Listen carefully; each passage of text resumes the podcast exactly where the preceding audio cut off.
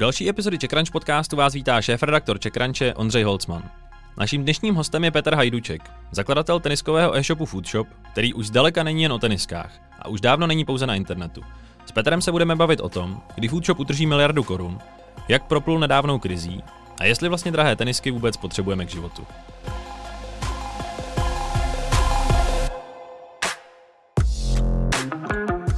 Partnerem dnešní epizody CheckRunch podcastu je společnost Expando, která pomáhá českým firmám napojit se na nové prodejní kanály jako Amazon, Alza nebo MOL a rychle se díky tomu rozšířit do zahraničí. Expando aktuálně nabízí své expanzní služby pro téměř 20 zemí z celého světa. Více informací najdete na expando.cz. A teď už podcast s Petrem Hajdučkem. Petere, vítej v CheckRunch podcastu. Ďakujem pekne. Já začnu uh, Hnedka z Ostra, kdy udělá Foodshop v ročních tržbách miliardu korun? No z DPH to možno zvládneme tento rok. Bez DPH to bol plán na začiatku tohto roku, ale ten sme museli prehodnotiť po prvom kvartáli. Tak budúci rok určite. Já se na to ptám, eh, protože v roce 2018 jste udrželi kolem 500 milionů korun, loni jste měli překonat 800 milionů korun, tak by si přesně jeden řekl, že letos by to asi mohla být ta miliarda. Tak jsem se chtěl zeptat, jak to letos s Foodshopem bude s ohledem na to dění v posledních měsících, co všechno se u vás uh, změnilo nebo dělo? Mali sme to ako milník uh, na tento rok. Uh, nakoniec sme ho teda preplánovali, ale nie je to až tak dôležité. Myslím si, že väčšina tej organizácie sa neženie za, za tržbami. Viac je to o tom vytváraní dlhodobej hodnoty a stávaní základov, ktoré nám umožňa rásť dlhodobo a kontinuálne. Takže vo výsledku tie tržby sú nejaké číslo v Exceli a nie je dôležité, aké sú dnes alebo zajtra, ale mm, ako postavať tú firmu tak, aby mohla rásť kľudne ďalších 5 rokov. Tak to je to podstatné pre mňa. No a Uh, druhou časťou tej otázky je, čo sa teda stalo u nás uh, počas uh, covidu. Museli sme preplánovať ten rok. Mm, my sme vlastne plánovali rast okolo 30%. Minulý rok sme skončili na zhruba 760 miliónov.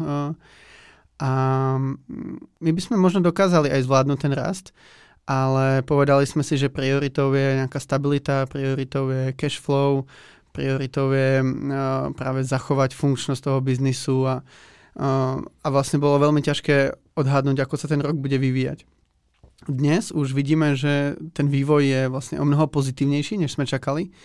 A posledných 6 týždňov máme skvelé výsledky. Celý kvieten bol skvelý. Vlastne to bol mesiac, keď sme mali v online najväčšie tržby od vzniku firmy. Takže uh, vlastne sa nám veľmi darí momentálne. Ale to sme nevedeli v ten moment a povedali sme si, radšej to utlmíme viac a nebudeme riskovať a potom, ak uvidíme, že to má pozitívny vývoj, my stále dokážeme mm, dokúpiť e, produkty a, a tie plány ešte navýšiť. Čo sa momentálne deje, my vlastne kontinuálne vyhľadávame e, produkty na skladoch našich dodávateľov a keď tam vidíme zaujímavú príležitosť, tak to dokúpime a to nám umožní e, generovať väčšie tržby. Ale na začiatku sme si povedali, meníme plán z miliardy na niečo okolo 840 miliónov, kvôli tomu potrebujeme osekať aj nákup a vlastne znižovali sme mnohé predobjednávky u našich dodávateľov. Niektoré značky sme e, vypli, robili sme úspory v marketingu, v brande, šetrili sme, kde sa dalo a malo to dopad aj na, e, aj na mzdy alebo aj na nie, po, niektoré pozície. K tomu se ještě určitě podrobněji dostaneme. Já jsem se vlastně na ty čísla ptal i proto, že vy jste dlouhé roky nepřetržitě rostli e, celkem významně, tak mě vlastně zajímalo, jestli teďka to byl takový ten první náraz do toho, kdy jste jako přestali růst, by to bylo, jak ty zmiňuješ, asi třeba jenom na měsíc, ale vlastně jestli to byla ta první nějaká situace, kdy jste jako vlastně řešili, že už to neroste, neroste organicky dál a dál. Je to tak. Eh, my sme od začiatku vedeli, že, eh, alebo verili sme, že robíme správne kroky a že z toho vyjdeme eh, silne a vedeli sme, že celý trh má rovnaké problémy. Takže vlastne z tohto pohľadu to nebolo tak pesimistické ale zároveň tá celá ako makrosituácia samozrejme pesimistická bola. A ja verím, že je veľmi dôležité reagovať rýchlo a chovať sa zodpovedne k tej firme, predsa už je to obrovský záväzok voči investorom, bankám, kolegom, dodávateľom. No a, dôležité bolo mať transparentnú komunikáciu a hoci to niektorých ľudí sa dotklo negatívne, tak som na to pozeral spôsobom, viem, že ma nebude mať rado 10-20 ľudí, ale viem ja vnútorne, že to robím kvôli tomu, aby som zachránil tých zvyšných 180. A to mi dávalo nejaký, nejaký vnútorný kľud, hoci ten, ako, tá každodennosť nebola tak jednoduchá. A když jsem o tom tak přemýšlel, tak mě eh, napadla otázka, jak se dají prodávat tenisky na home officeu, nebo řeší se samozřejmě přesun eh, na home office, tak u, v tom, u vás je to jak e-commerce, tak částečně samozřejmě retail, tak mě zajímalo, jak to vlastně u vás bylo ve Foodshopu, jestli jste se přesouvali firma, jak jste vlastně, jak probíhal ten provoz, jak se změnil. Tak uh, zavreli sme všetkých 5 kamenných obchodov. Uh, to malo tiež nejaký dopad na naše výsledky a z pohľadu tej firmy sklad musel bežať uh, naplno a osobne. Tam sme dávali pozor na, mm, na nejakú hygienu a na bezpečnostné opatrenia. Rozdelili sme ten sklad na dve smeny, podobne ako to robila väčšina firiem. A to fungovalo ďalej a ostatní sme išli na home office a predávači, vlastne, ktorí tým pádom nemali čo robiť, tak sme sa snažili ich využiť buď to napísanie nejakých uh, blogových príspevkov, alebo niektorí išli pomáhať aj do skladu. Uh, ty jsi zmiňoval uh, pět vašich kamenných prodejen, ale Foodshop vlastně vznikal od začátku jako čistě online záležitost. Uh, dneska už to neplatí, že jste jenom na internetu, ale pomohlo vám to teďka ve chvíli, kdy se ty prodejny museli zavřít a všechno se přesunulo na internet, že jste vlastně jako na to byli zvyklí, ten biznis na to máte založený, že vás to třeba ovlivnilo méně než nějaký jiný hráče, nebo jak, jak to bylo tady z toho pohledu? Určite, určite. Uh, samozrejme záleží, s kým sa porovnávame a vidíme tu obchody, ktoré majú veľkú sieť kamenných obchodov a tie samozrejme mali úplne iný dopad tejto situácie na ich biznis. Takže z tohto pohľadu sme boli veľmi radi a na druhej strane človek tak nejak stále vidí tie svoje problémy. No? Takže pre nás ten pokles uh, o desiatky percent hoci nízke desiatky percent sme stále vnímali veľmi, um, veľmi vážne, napriek tomu, že iné firmy ako klesali kľudne o vyššie desiatky percent. Um, pomohlo nám to z tohto pohľadu. Teraz som videl aj uh, nejaké čísla vlastne e-commerce penetrácie v rámci retailu z Ameriky a je tam ako výra, výrazný skok. Uh, myslím, že to bolo niekde zo 17 na 25 čo je ako ohromný posun a inak by to mohlo trvať dlhšiu dobu. Takže ak tie výsledky budú podobné v Európe, to číslo som zatiaľ nevidel na Európu alebo v Českej republike, tak si myslím, že nám to môže vlastne dlhodobo významne pomôcť. A když už se o tom bavíme, jaký je u vás běžný poměr tržeb z e-shopu a kamenných prodejen? Chápu, že asi velký, eh, velký poměr bude směrem k e-shopům, ale jak to máte postavený? 85 až 90 je online na druhej strane mnoho ľudí si chodí vyzdvihávať tie produkty do kamenných obchodov, takže v Čechách takmer polovica zákazníkov prejde cez kamenné obchody. Buď to, že nakúpia v kamennom obchode, alebo si to prídu vyzdvihnúť do kamenného obchodu, alebo to prídu reklamovať, alebo vymeniť do kamenného obchodu. Takže ten kamenný obchod je významnou súčasťou celého zážitku zákazníka. Takže eh, takzvaný ten omnichannel, kde se smíchává ten retail a e-commerce, kde prostě zákazník přijde do foodshopu a je jedno, jestli to je na internetu, v kameni, přes mobil, přes počítač, je to prostě celý propojený. Určite, vnímame to tak a momentálne pracujeme na vernostnom systéme a v online už eh, beží a práve na najbližšie mesiace je pre nás prioritou to silne prepojiť aj s kamenným obchodom, pretože to vnímame ako dôležitú súčasť. A vy máte kamenný prodejny eh, v Česku, na Slovensku, v Maďarsku a Rumunsku, ale e-shop funguje, e-shop funguje ještě v mnoha dalších zemích. Tak mě zajímalo zpětně ohledem na ty poslední týdny a měsíce, jak na váš biznis dopadlo v jednotlivých zemích. Jestli to lze říct, na ten foodshop to dopadlo všude relativně stejně, nebo jestli někdo bylo něco speciálního, jak, jste, jak se to vlastně řídí, protože chápu, že není asi jednoduchý, když v Česku se zavřeli prodejny, na Slovensku třeba za týden. Jak to bylo tady z toho pohledu? Tak e, najväčší dopad e, percentuálne sme videli na Itálii a Španielsko, ale pre nás sú to veľmi marginálne trhy, na ktoré sa nesústredíme, takže pre náš biznis to nebolo nejak významné. A ostatné zemne v podstate sa vyvíjali podobne, akurát sa to líšilo v čase. A mm, a čo sa týka e, tých e, kamenných obchodov a tých pravidel, tak e, to skutočne je pomerne náročné sledovať v každej zemi. Našťastie sa toho ujal náš šéf retailu Pavel a šéfka HR Olga a sledovali ten vývoj vlastne tých pravidel krajinu po krajine a ono sa to menilo každý deň, takže my sme naozaj ako to museli stále sledovať a, a meniť tie rozhodnutia, ale zároveň vlastne nebolo možné sa spoľahnúť na nič v daný moment. My sme nevedeli, akú tú podporu dostaneme. Celkom nás prekvapil ten prístup. V Rumunsku to bolo veľmi vlastne pro podnikateľské. takže tie pravidlá a zákony tam nám umožňovali na to veľmi flexibilne reagovať a zároveň tam zo zákona prišla povinnosť nám kompenzovať nájom. Vlastne to bolo jasné takmer od prvého dňa. Naopak najmenej podpory sme cítili z Maďarska, kde to bolo zaujímavé, pretože to, tam nebolo pravidlo, že retail musí byť zatvorený. My sme teda oficiálne mohli byť celý čas otvorení, ale ľudia mali zákaz vychádzať do tých ulic, takže tam sa to vyriešilo pomerne zaujímavo a tým pádom tam tie kompenzácie zrejme žiadne nebudú. Stále to ešte ale nie je vo finálnej podobe.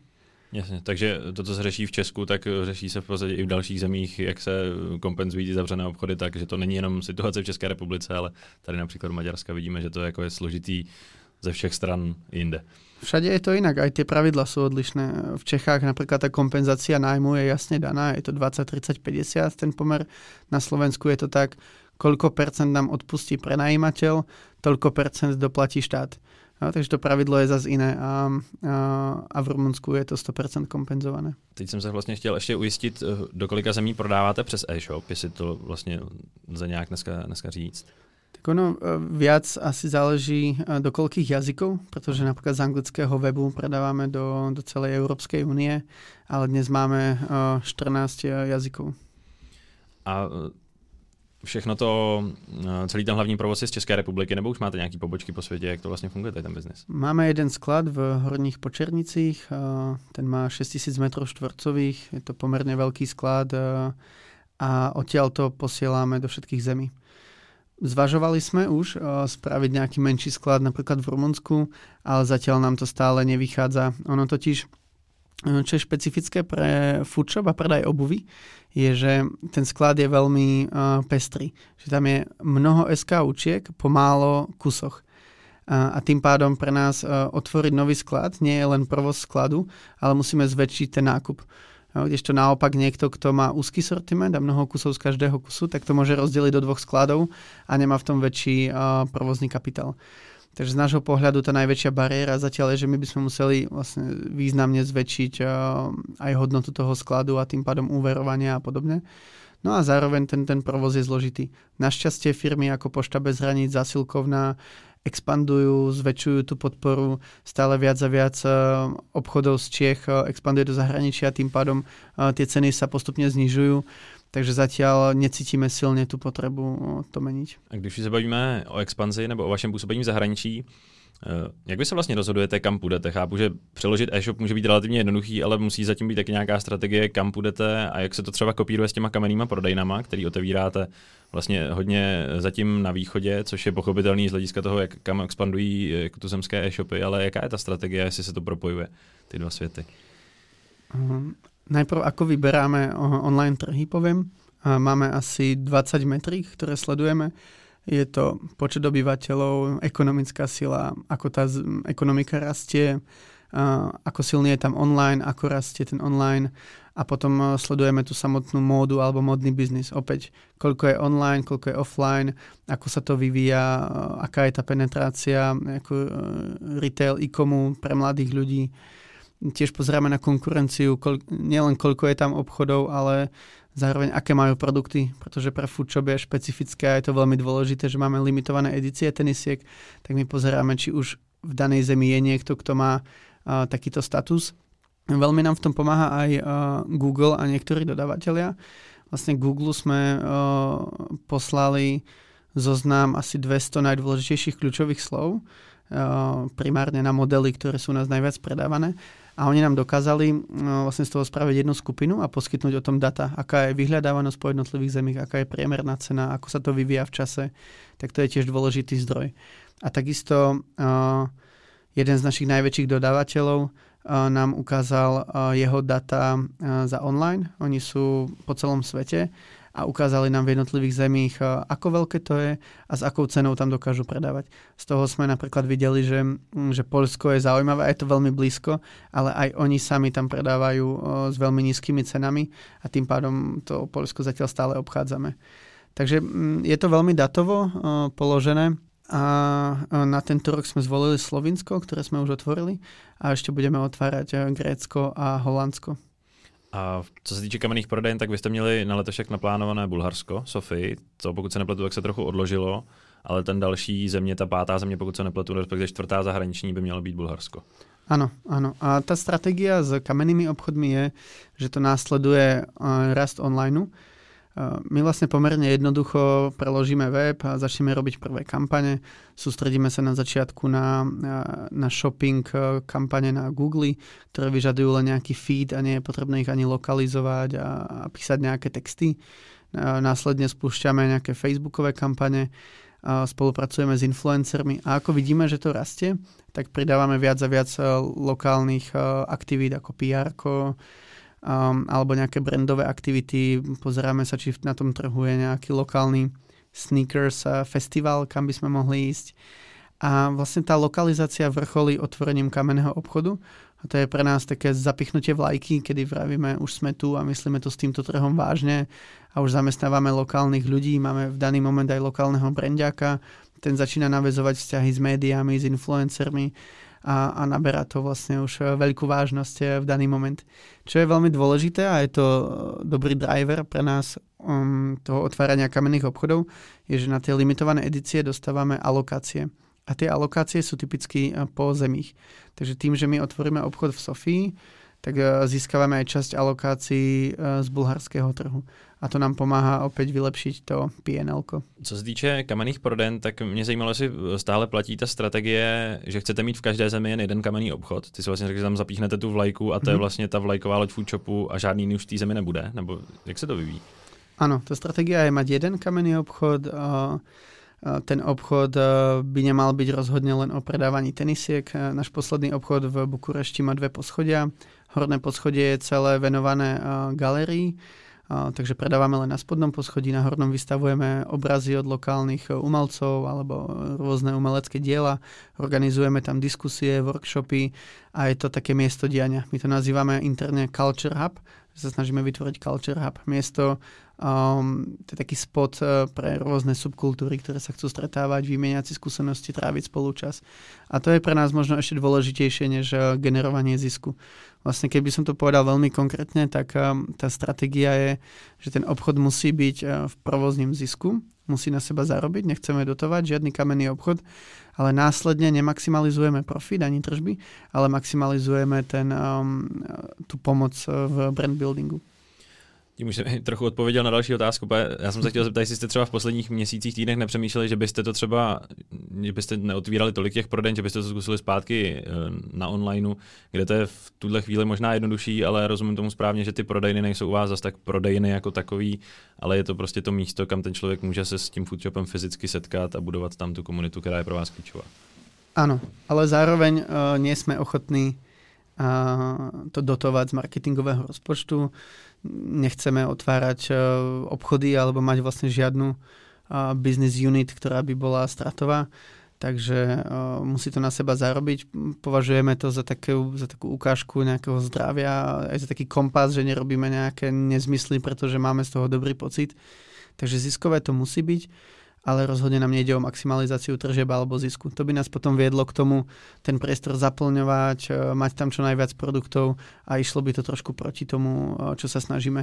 Mimochodom, toto je aj stratégia, mm, zdá sa to byť aj stratégia Nike, Adidas, Foodlocker, ktorí vlastne vo svojich výročkách zverejňujú, že postupne sa sústredia na takéto typy obchodov.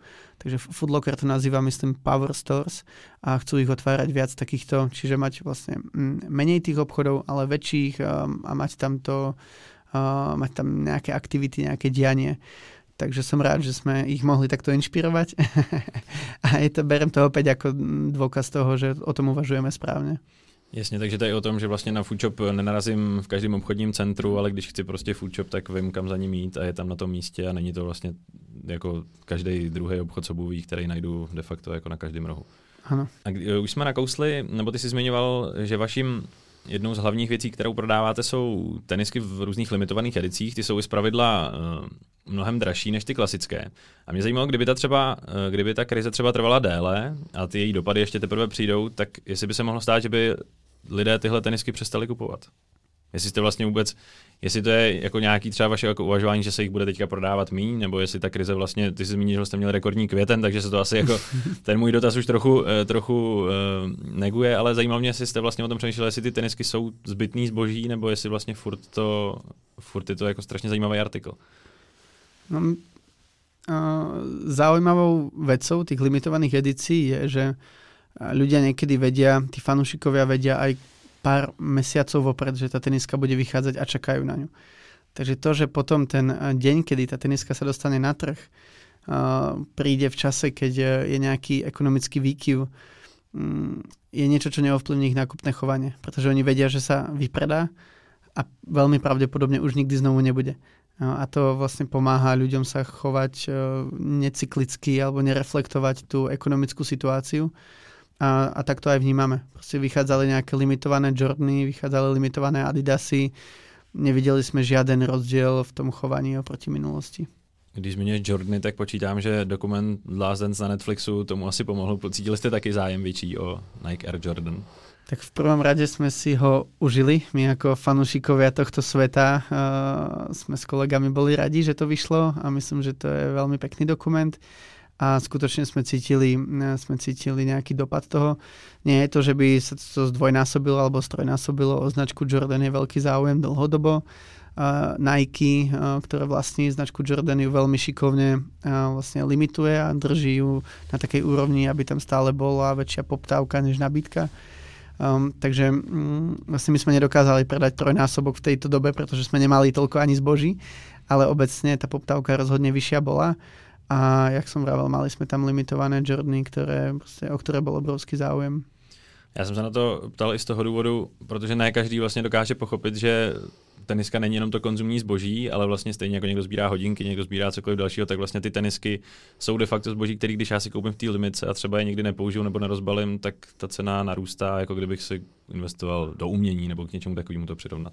Hmm, je to tak, oni v sebe majú schované rôzne odkazy, rôzne príbehy, ľudia si to kupujú niekedy iba na poličku, alebo aj ich chcú trošku ponosiť, ale viac než tá funkčnosť ich zaujíma ten design alebo spojenie s nejakou celebritou. V prípade Jordanu sú to všelijaké odkazy na na vlastne momenty v kariére Michaela Jordana, napríklad eh, veľmi známe eh, alebo veľmi žiadané Air Jordan 1 Shattered Backboard v preklade ako rozbité vlastne to sklo koša je vlastne odkaz na, na moment, keď eh, Michael Jordan v jednom zápase vlastne zavesil na kôž a popri tom sa rozpadlo to, to sklo. Jo, a to je na tej teniske vidieť, je to vyobrazené na, na, na vložke a teda viac než funkčnosť ľudí zaujíma tento odkaz. Takisto keď eh, predávame kolekciu Adidas Yeezy, tak eh, to nie je teniska zrejme ani najlepšia na, na beh, eh, ani to nie je teniska, v ktorej um, by si si zahral futbal, ale je to proste niečo, čo dizajnoval alebo spolu dizajnoval Kanye West a jeho fanúšikovia alebo obecne fanúšikovia takejto hudby um, si to radi kúpia kvôli tomuto momentu. A jak velkou část vašeho biznesu dneska tyhle ty limitované tenisky představují? Jestli to je furt to gro, vlastně na čem jako že Foodshop, my jsme ty limitované edice, ale vlastně jak vypadá celý ten váš biznis, celý ten koláč, co všechno prodáváte a jak to funguje po nějakém jako podílu, jak ty limitované edice mají nějaký hmm. podíl na, tom, na těch tržbách? No tak z podstaty slova limitované, to musí byť limitované, takže uh, je to vlastne menšia časť tých tržieb určite. Ono je veľmi ťažké vlastne definovať, čo ešte je limitovaná edícia a čo už nie je. Sú tenisky, ktoré máme exkluzívne v, celom, v celej strednej a východnej Európe. Sú tenisky, ktoré majú, má 5-10 obchodov v Európe. Sú tenisky, ktoré má 50 obchodov. A potom sú tie, ktoré má každý. No a teraz, kde je tá hranica toho, čo ešte nazývame alebo už nenazývame limitovaným vlastne všetko, čo my predávame, je, je iné, než to, čo nájdeš v bežnom obchode v nákupnom centre. Takže z tohto pohľadu celá tá uh, nabídka je trošku iná uh, ako v mainstreamových obchodoch.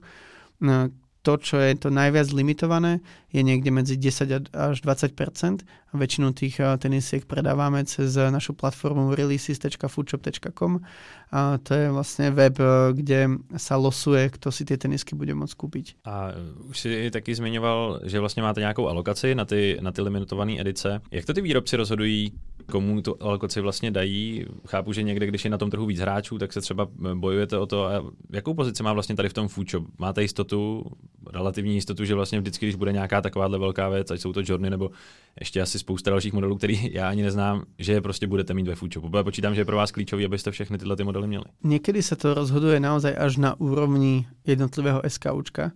Včera som vlastne mal call z Nike, kde nám predstavovali nejaké produkty na jaro 2021. A už tam nám povedali, Tuto tenisku vy nebudete mať, pretože je v nej veľmi silný odkaz na basketbal a dávame ju iba dvom retailerom, ktorí spolupracujú s basketbalistami, organizujú rôzne amatérske basketové zápasy a podobne. Takže niekedy vlastne tí výrobcovia hľadajú čo najväčšiu relevanciu. A ten foodshop je relevantný v tom, že máme publikum, ktoré mm, vyhľadáva novinky, vyhľadáva drahší produkt, vyhľadáva trendy um, a je to viac ako móda a lifestyle. Takže je pre nás dôležité držať toto, mať mnoho fanúšikov na sociálnych sieťach, mať takú skutočnú komunitu okolo obchodov a, a vlastne ísť viac na hranu. Pre nás, keď premyšľame o nejakej brandovej kampani, tak je otázka, môže si toto dovoliť bežný mainstreamový obchod? Môže si toto dovoliť náš konkurent, ktorý je v nákupných centrách? Ak máme pocit, že áno, tak to pre nás nie je dosť zaujímavé. Takže je pre nás veľmi dôležité byť vyhranený a byť sami sebou a byť trošku iný, než je tá väčšina trhu.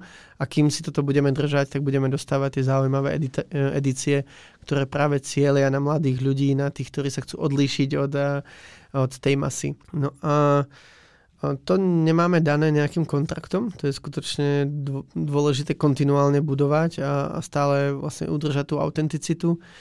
Um, Momentálne máme veľmi silnú pozíciu, myslím, napríklad v Nike, čo je vlastne najsilnejšia značka v tomto segmente.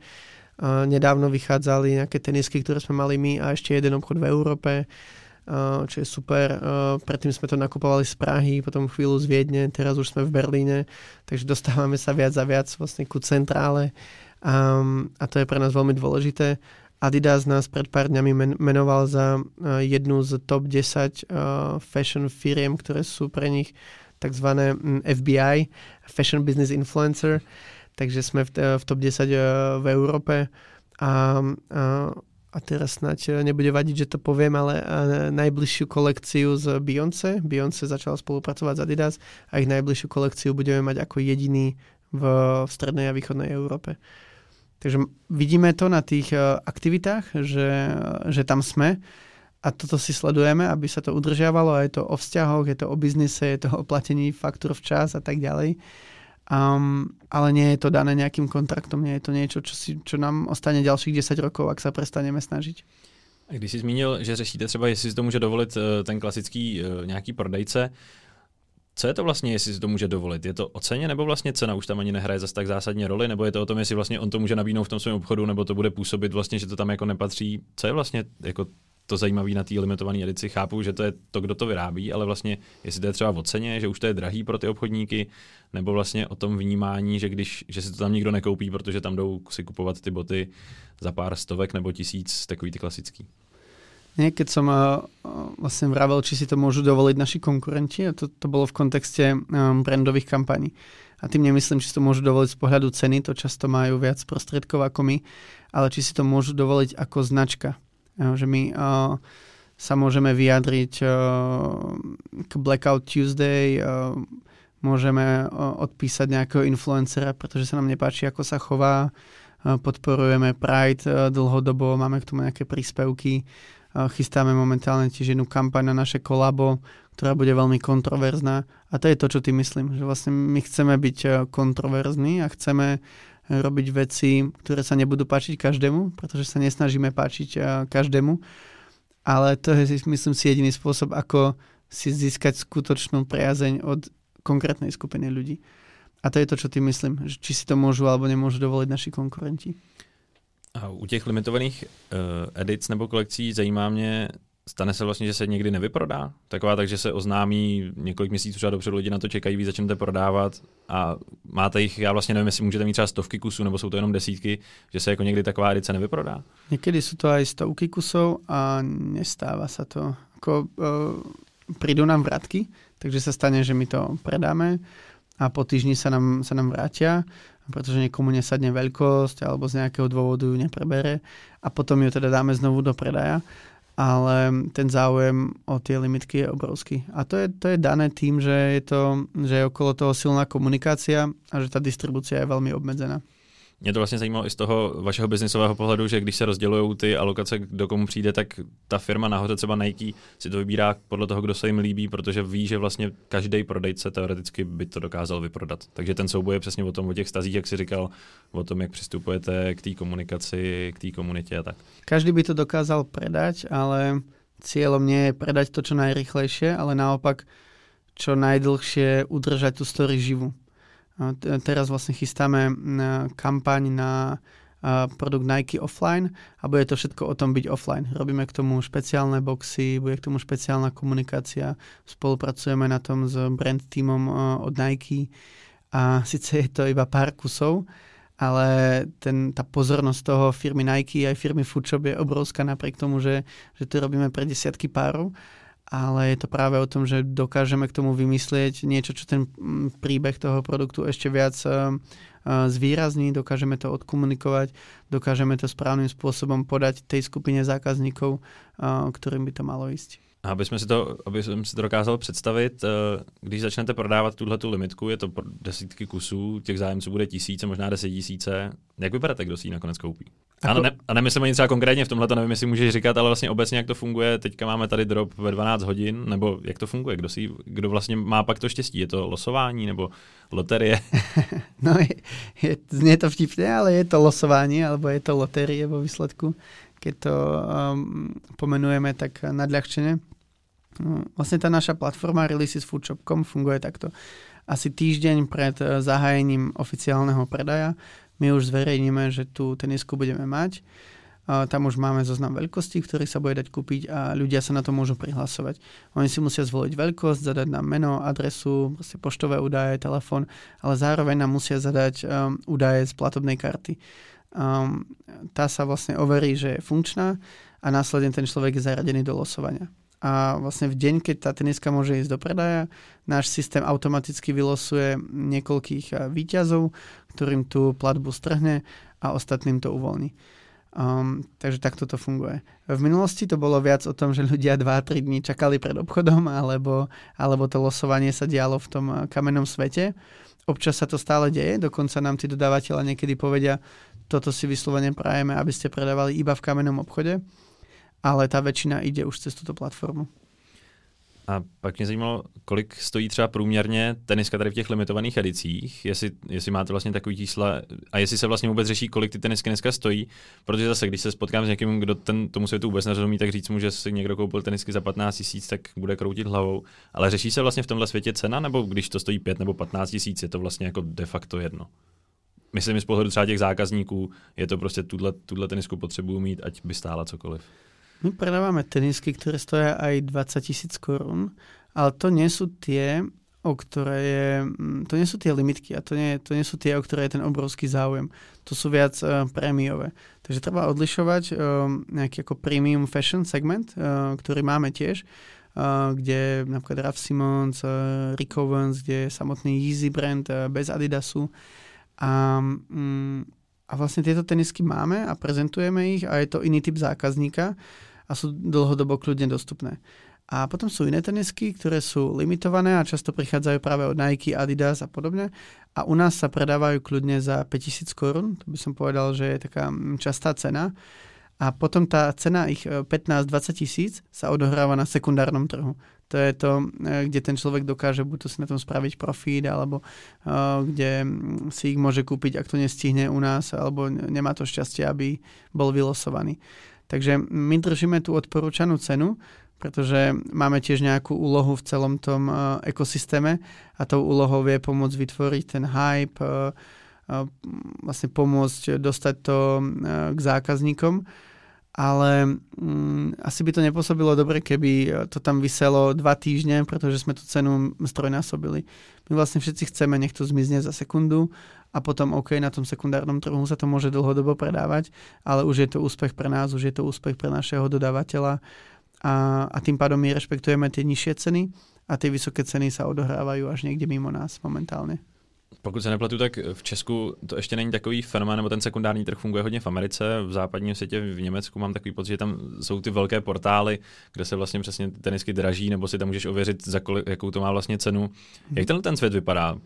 Počítám, že Foodshop už do ní vlastně jako není zapojen aktivně, ale jako pomáhá vytvářet, jak se zmínil tím hypem okolo, že vlastně ta teniska, já ji nakoupím za, za pět tisíc a zítra ji můžu otočit na trhu za několika násobek, teoreticky.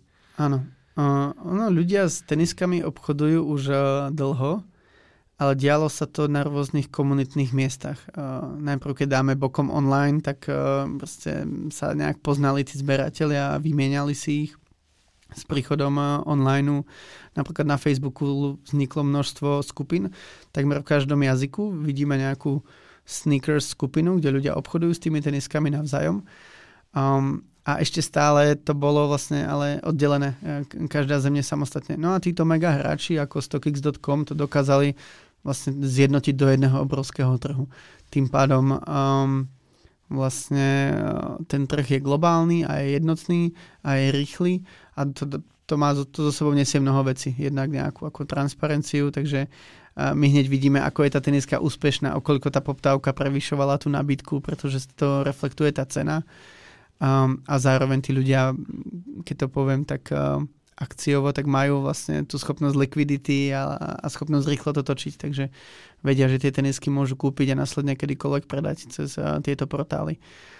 My zatiaľ nemáme ešte jasný postoj k tomuto, takisto naši dodávateľe k tomu ne, nemajú jasný postoj. Historicky sme sa stále vyhradzovali uh, proti tomu, pretože sme chceli, aby sa tie tenisky dostávali k tým skutočným milovníkom, k tomu, k tým ľuďom, ktorí vedia prečo si ju kupujú a chcú ju mať doma a chcú z nej mať radosť a, a nie, aby na tom profitovali. A, a takisto to určite vnímali Nike aj Adidas, aj ostatné značky. Na druhej strane m, asi sa nedá poprieť to, že existencia tohto sekundárneho trhu zvyšuje poptávku aj na tom primárnom trhu, kde my pôsobíme. Takže má to rozhodne aj pozitívny dopad pre nás. A obecne tí mm, výrobcovia nie až tak radi vidia, keď, sa, keď sú tie veci blízko seba. Čiže keby napríklad Foodshop predával aj vlastne robil ten sekundárny trh, tak by tam mohla byť z ich strany obava, že my to kúpime od nich za nízku cenu a rovno predáme za tú, za tú vysokú. Takže zatiaľ sa na tomto trhu nepohybujeme, ale uh, začíname vlastne v týchto dňoch uh, so second handom, ktorý budeme robiť zatiaľ v kamennom obchode vo vnitrobloku v Prahe. Budeme mať taký um, pilot a ale na čo sa sústredíme nie je mm, obchodovanie za účelom profitu, ale je to viac e, z pohľadu e, sustainability, ekológie, aby ľudia nevyhadzovali tie staré produkty, ale ak to sú mm, drahé značkové mikiny, aby ich mohli priniesť opäť ku nám do obchodu a my ich tam e, vystavíme a zase iní zákazníci si ich môžu kúpiť. Takže vďaka tomuto ľudia u nás nájdú aj značky, ktoré my primárne predávať nemôžeme, čo je pre nás zaujímavé aj pre našich zákazníkov a, na druhej strane naši zákazníci majú možnosť e, po nejakom čase ten produkt, e, ktorý si u nás kúpia, nám opäť vrátiť a, a majú šancu ho predať niekomu, kto z neho bude mať tiež radosť. A když se bavíme o těch e, limitovaných edicích, tak na tom vlastně vznikl i třeba americký Footlocker, který už si zmiňoval, v čem jste si podobní. V Česku ostatně Footlocker funguje taky, byť trochu jinak a v Česku se o něm teďka nedávno mluvilo v souvislosti s investicí od Daniela Křetínského s Patrikem Tkáčem. Co na to, co na to říkáš? Nebo vlastně, a jak, jak, je tam ta, jestli vlastně je to pro vás nějaká jako zpráva zajímavá nebo není zajímavá, že se tady o Footlockeru víc mluvilo. Jak je tam ta vaše konkurence, nebo jak to, jak to probíhá, protože, nebo jestli je ještě nějaká jako jiný větší hráč, ale když jsem o tom tak přemýšlel, tak jako Footlocker mi připadá jako ten logická vaše nějaká, nějakým způsobem konkurence, byť to funguje trochu jinak. Jak je to tady v tom konkurenčním světě, ve světě tenisek? Tak uh, Foodlocker je um, trošku iný svet. Um, oni sa snažia prezentovať sa ako, ako ten obchod, ktorý tiež ide viac k prémiovým produktom, ale v skutočnosti tým, že majú viac ako 2,5 tisíc kamenných obchodov, je to vlastne totálny mainstream, sú v shopping malloch, takže väčšina toho sortimentu je, je proste ten, ten mainstream za nižšie ceny, tak aby to mohlo obslúžiť masy. Takže to je jedna veľká odlišnosť medzi nami. A druhá veľká odlišnosť je teda tá veľkosť samotná.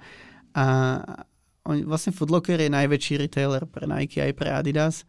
Z tohto pohľadu majú vlastne veľmi silné postavenie a sú postavení na kamennom biznise. My ich veľmi nevnímame ako nášho konkurenta. Footlocker nemá vlastne ani český, ani slovenský web. Na Slovensku dokonca nie sú ani s kamennými obchodmi, nemajú žiadnu komunikáciu onlineovú, mm, takže, takže nepovažujeme ho za konkurenta. A čo na to vravím, na tú investíciu, tak prvé, čo ma napadlo, vravil som si, prečo najprv neoslovia nás, keď tu majú tak... I proto jsem se na to trochu ptal, jestli třeba něco, něco takového e, neproběhlo. No, keď tu majú tak peknú českú firmu, no ale čo som pochopil um, z rôznych zdrojov, tak uh, tá investícia je čisto finančne orientovaná. Takže to, či, či je to Foodlocker, alebo Macy, alebo je to predajca niečoho iného asi nebolo podstatné. Ja Foodlocker sledujem tiež na akciových trhoch všeobecne. Sledujem denne, ako sa vyvíjajú akcie našich kľúčových dodávateľov a kľúčových konkurentov a čítam výročné správy a kvartálne zavierky. Je to pre mňa skvelý zdroj informácií. No a to, čo vidím na Foodlocker je, že sa obchoduje naozaj veľmi nízko že je to profitabilná firma, že to, ako sa obchoduje, je, mm, tuším, niekde teraz ako 5 krát ročná EBITDA, a 0,6 krát ročné tržby a to si myslím, že je proste veľmi pod priemer toho trhu. Takže to vnímam z tohto pohľadu, že to berú ako finančnú investíciu, kde asi veria, že, že ten trh reaguje vlastne prísnejšie, než je tá realita. Čo sa ukázalo opäť aj vlastne na Macy. Jo, natáčíme a... den poté, co právě Daniel Křetínský s Patrikem Káčem na tom udělali desítky milionů dolarů během asi pár týdnů, přesně jenom jako finanční spekulace v úvozovkách. Ale já jsem se na to ptal i proto, že Foodshop uh, také hledá nové investory na slovenské nebo československé crowdinvestiční platformě Crowdberry. Chcete vybrat 4 miliony eur. Tak mě zajímalo, proč právě Crowdberry, což je úplně trochu jiný způsob, než například jako vzít investici z venture kapitálového světa a proč právě 4 miliony eur? Mm-hmm. Tak, uh, my už máme vlastně jeden investičný fond, NR, ten k nám vstúpil v roku uh, 2018 a je to skvelá skúsenosť. Významne nám to pomohlo urýchliť expanziu, urýchliť vývoj našich IT systémov. A mm, ja mám to šťastie, že som na pomerne veľkú firmu to dotiahol bez toho, aby som tam mal investora, takže stále mám veľký share v tej firme, niečo málo pod 70% momentálne. A keď o tom premýšľam súkromne, tak ma vlastne viac láka získať prostriedky do firmy, aby sme mohli ďalej realizovať tie sny a využívať príležitosti, ktoré na tom trhu máme, než si silou mocou držať čo najväčší podiel a snažiť sa maximalizovať dlhodobo nejaký svoj profit, ale vlastne sa pripraviť v tom živote o tie dobrodružstva, ktoré nám tie peniaze umožňa. Takže to je obecne môj pohľad. A prečo z Crowdberry? Pretože uh, máme na, na nich skvelú referenciu od kamošov z Jimbeam.sk, Jimbeam.cz, ktorí nedávno s nimi uzavreli investíciu na 6 miliónov eur a s Daliborom Cicmanom, ktorý vedie tú firmu, sa poznáme a radíme sa a bol s tým veľmi spokojný. Jedna z vecí, čo vlastne chválil je, že tie peniaze sa vyskladali od desiatok investorov a každý, je to zaujímavá skupina ľudí. Niekto má kontakty v zahraničí, niekto má kontakty na retail, niekto má vzťahy s bankami. Takže mi to vlastne príde ako pomerne zaujímavé získať nejaké konzorcium ľudí, ktorí môžu nám rôzne pomôcť. Ale na druhej strane to Crowdberry umožňuje to, že my nemusíme komunikovať s 50 ľuďmi. Oni to vlastne zastrešujú pod jeden celok a, a komunikujeme primárne s Crowdberry. Takže páči sa mi ten koncept, dohodli sme sa na rozumných podmienkách, ktoré sú zaujímavé aj pre ich investorov, aj pre nás a, a z toho pohľadu to dávalo zmysel. Inak sme mali aj viac možností od rôznych zahraničných investorov, mm, bolo to viac o nejakej konsolidácii trhu, niektorí nás oslovovali s tým, že by chceli kúpiť viac firiem a chcú, aby my sme to riadili a mne to prišlo, že by sme si prikúpili nejaký problém a že máme dosť jasnú vlastnú víziu a vlastnú cestu a chcem sa sústrediť na to a ne zachraňovat nějaký jiný biznis, který by nám prikúpili. Já jsem se na to eh, ptal z toho důvodu, že mě vlastně zajímá, jak tady ten svět eh, funguje, co se týče investic. Já se většinou bavím s technologickými startupy, nebo kde je ten svět venture kapitálu a je to tak nějak jako nalajnovaný, jak to funguje. Funguje to u vás podobně, nebo vlastně jako když hledáš investora do teniskového biznisu, hledáš jako někde jinde, nebo s jinou, jako s jinou motivací třeba těch investorů, protože Enern taky je znám spíš pro ten technologický a internetový svět. Vy jste taky e-commerce hráč, ale zase přece jenom děláte trochu, trochu jinou věc. Tak jak to vypadá tady z toho investičního pohledu? Já to nevím porovnať s něčím, co nerobím, ale mm, my se těž radi vidíme jako technologická firma Uh, vlastne ja predtým, než som založil Foodshop, som uh, bol programátor 10 rokov, potom som mal digitálnu agentúru, kde sme vyvíjali weby a, a robili uh, digitálny marketing. A myslím si, že to je taká ako dôležitá súčasť toho foodshopu, uh, že vlastne sa nám darí vďaka tomu, že robíme rôzne technologické inovácie. A um, ja si myslím, že sa to viac delí od, od veľkosti a, a od rýchlosti toho rastu. Mm, proste sú eh, angel investori, ktorí môžu investovať na začiatku tej firmy alebo predtým, než vôbec eh, začne generovať akékoľvek tržby. To sme my nepotrebovali. Potom je ten venture capital, ktorý sa sústredí na rast, ale už chce vidieť nejakú štruktúru a už eh, to má byť existujúca firma.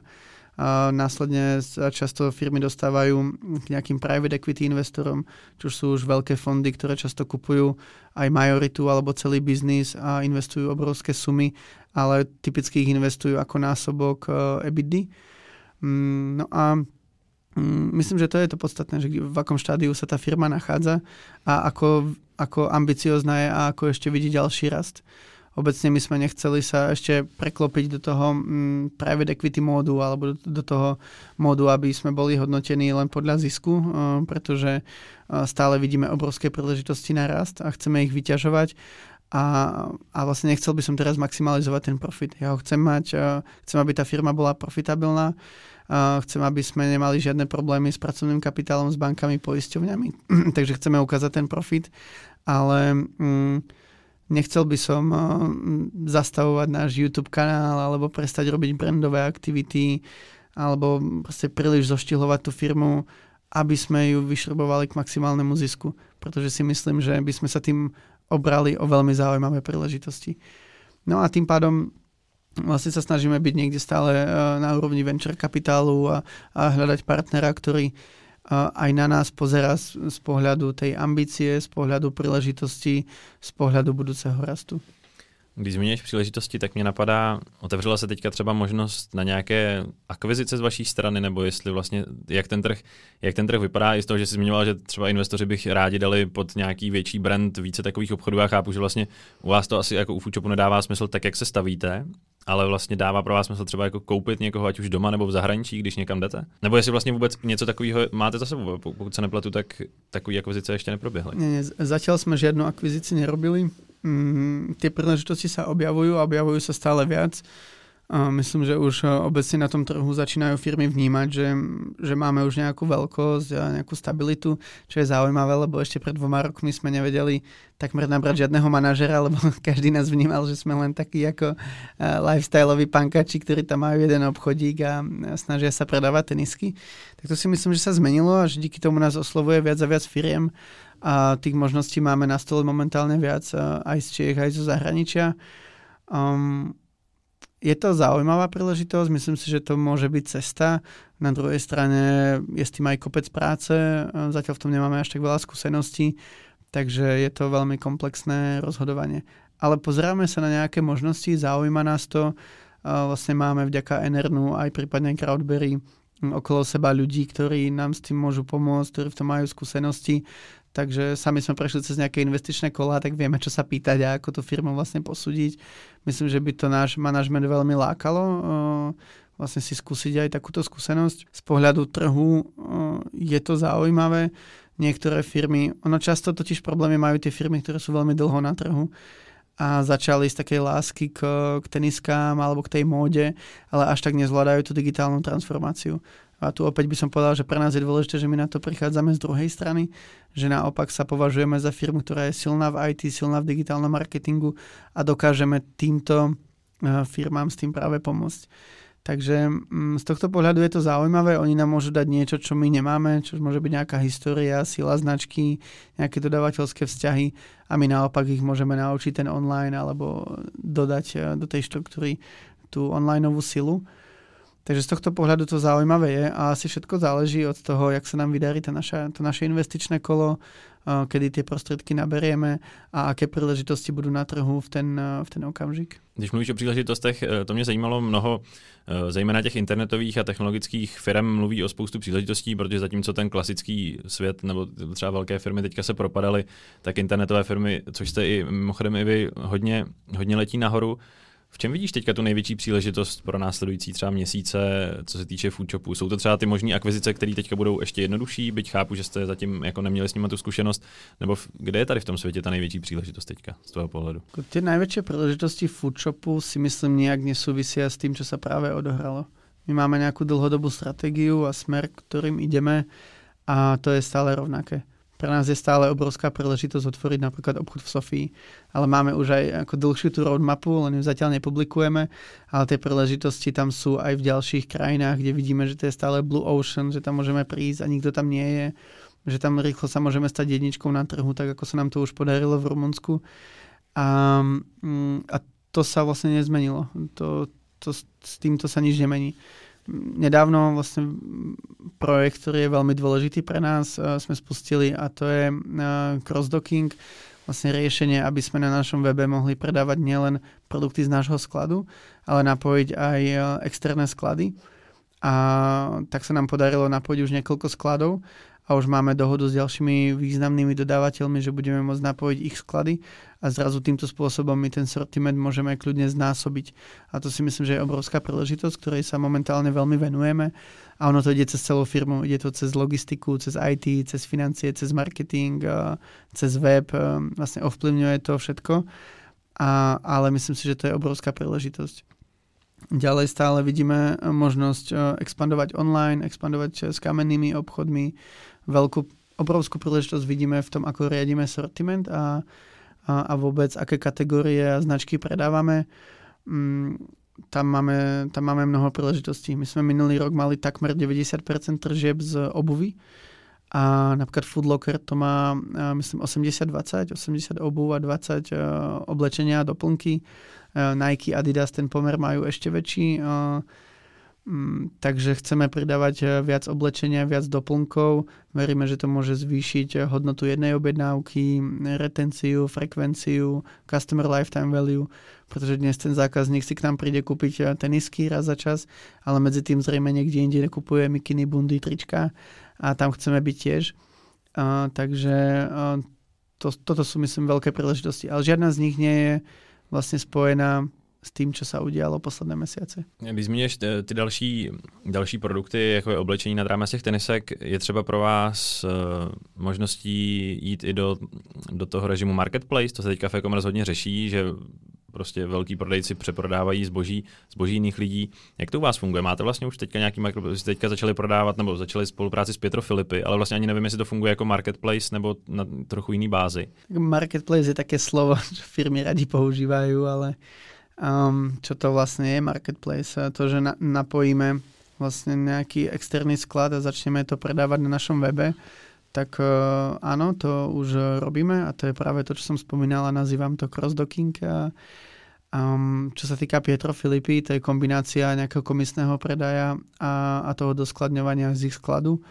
Um, a tie možnosti sa, sú, sú všelijaké. Vlastne, jak vravím, donedávna sme predávali všetko, že sme to naobjednali vopred a mali v tom tie vlastné peniaze a teraz rozširujeme ako komisný predaj, tak partnerský predaj, tak predaj z dodávateľských skladov. Takže tak, jak to poslouchám, tak byť tady samozřejmě byla nějaká krize, vy jste se museli přizpůsobit, tak teď už to zase roste celkem rychle nahoru. Zajímalo mě, jestli ti ta krize ukázala něco, co si o Foodshopu nevěděl.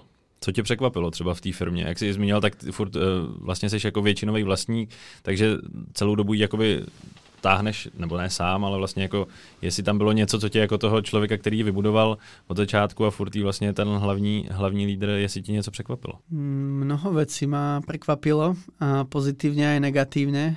A vlastne je zaujímavé to, že už pri tej veľkosti okolo, okolo 200 ľudí, ktorí na tom denne pracujú, je, ako chce to vlastne veľmi silnú komunikáciu. Už tých ľudí nie všetkých poznám až tak blízko, takže uh, musím dávať pozor na to, aby som jasne vysvetlil svoje myšlienky. Občas uh, proste človek ako komunikuje rýchlo, používa skratky, tak si to niekto môže inak vysvetliť, takže je veľmi dôležité mm, komunikovať správne. Ja som napríklad v, v inom podcaste nedávno povedal, že jeden z dopadov tej aktuálnej situácie je, že ľudia si viac vážia, vážia tie pracovné miesta. Um, a hneď sme z toho mali vlastne interne diskusiu, či je správne, aby som ja zo svojej pozície hovoril do médií, že, že je fajn, že sa ľudia boja o svoj job. A nie je to fajn, uh, súhlasím vlastne s mojimi kolegami a práve to sú také veci, na ktoré musím dávať pozor. A na druhej strane musím povedať, že um, čo ma prekvapilo uh, a, a veľmi pozitívne je to, ako ten tým vlastne dokázal prijať všetky zmeny. Uh, ja sám som to vnímal veľmi citlivo, že musíme robiť také nepopulárne kroky a ako si sám povedal, bolo to prvýkrát vlastne v histórii firmy. Um, takže som na to citlivo pozeral, ale stretlo sa to s veľkým pochopením. Že tí ľudia vlastne chápali tú situáciu a, a, a chceli, aby ten fučo bol úspešný a pozerali na ten väčší celok a nie, nielen na, sami na seba. Takže z tohto pohľadu uh, ma to veľmi pozitívne prekvapilo, ako sme ako tým ostali stále spojení a že sme sa nemotali v, tom, v tých problémoch, ale hľadali riešenie, uh, že sme chodili pomáhať na sklad uh, všetci, ktorí sme mohli um, že sme sa hneď vrátili do kanclov, keď sme mohli a že skutočne aj tá produktivita práce uh, doma bola minimálne rovnaká ako z kancelárie. Uh, napríklad je to veľmi pekne vidieť uh, customer care týme, ktorý má také ako hard KPIs, tam proste vidíš, ako rýchlo dvihli telefón a koľko tých telefónov dvihli a ako odpisujú na e-maily a tá výkonnosť bola vyššia než z kancelárie. Takže bolo krásne vidieť, že to, že nie sme spolu v kancli a nevidíme sa osobne, neznamená, že tú prácu nebudeme robiť poctivo. Tak to bolo skvelé. Ak to poviem mimo firmy, tak veľmi pozitívne prekvapenie pohľad dodávateľov. My sme potrebovali mm, osekať niektoré objednávky, stretli sme v tom veľké pochopenie, všetci nás podporovali, mm, ukázalo sa, ako dôležitým partnerom pre mnohých dodávateľov sme a že nám umožnili meniť tie veci podľa našich potrieb, e, predlžili nám splatnosti, hľadali spôsoby, ako nám pomôcť. A na závěr e, mě zajímá, já jsem si tento týden u tebe, možná dokonce včera, e, když natáčíme 11. června, přečetl, že Fučo bude mít nové logo. tak jsem se chtěl zeptat, co je na tom pravdy a jestli teda opravdu bude mít Fučop nové logo. Bude mať Fučop nové logo. A my sme nové logo chceli už niekoľko rokov a oslovili sme v čase rôznych ľudí, ktorí nám s tým sa snažili pomôcť a nikdy, nikdy sme nedošli do bodu, že by sme si povedali, áno, to je ono. A ja som vždy vravel, že ho zmeníme, až keď budeme mať istotu, že to meníme za, za to správne. No ale tá potreba je stále výraznejšia. Dnes vlastne to, že sa voláme Foodshop a je to ešte umocnené takou teniskou vlogu, tak vlastne narážame na nejaké limity toho. Nielen z pohľadu zákazníka, ale aj my, keď sa snažíme o rôzne prémiové značky, tak e, to je proste prvý dojem. To, ako vyzerá tá identita, ako vyzerá to logo. A niektoré prémiové fashion značky si povedia, no ale vy ste takí ako um, skejťaci, teniskoví a to nie je to, kde my cítime tú našu značku. Takže to je tiež motiváciou k zmene a zároveň nechceme predávať len tenisky, ale aj oblečenie, doplnky, a ďalšie kategórie. Takže nastal ten čas a je to pre mňa také citlivé. Myslím, že nebyť mňa, tak tá firma už to logo zmení dávnejšie. a aj to bolo zaujímavé. Ja som to dal na Twitter a, je to asi môj najúspešnejší tweet, čože je také e, šťastné aj smutné.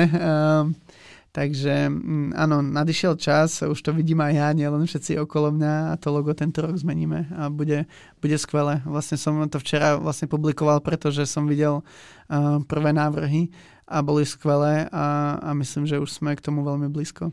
Super, tak já přeju, ať se vám ten rebranding podaří a ať se daří celému Foodshopu dál. Ďakujem veľmi pekne, ďakujem aj za rozhovor. Díky. Pokud se vám dnešní Crunch podcast líbil, můžete se ve vašich podcastových aplikacích přihlásit k jeho pravidelnému odběru a nezapomeňte ho také ohodnotit. Více informací o dalších hostech a inspirativní příběhy ze světa startupu, biznisu i technologií najdete na checkcrunch.cz.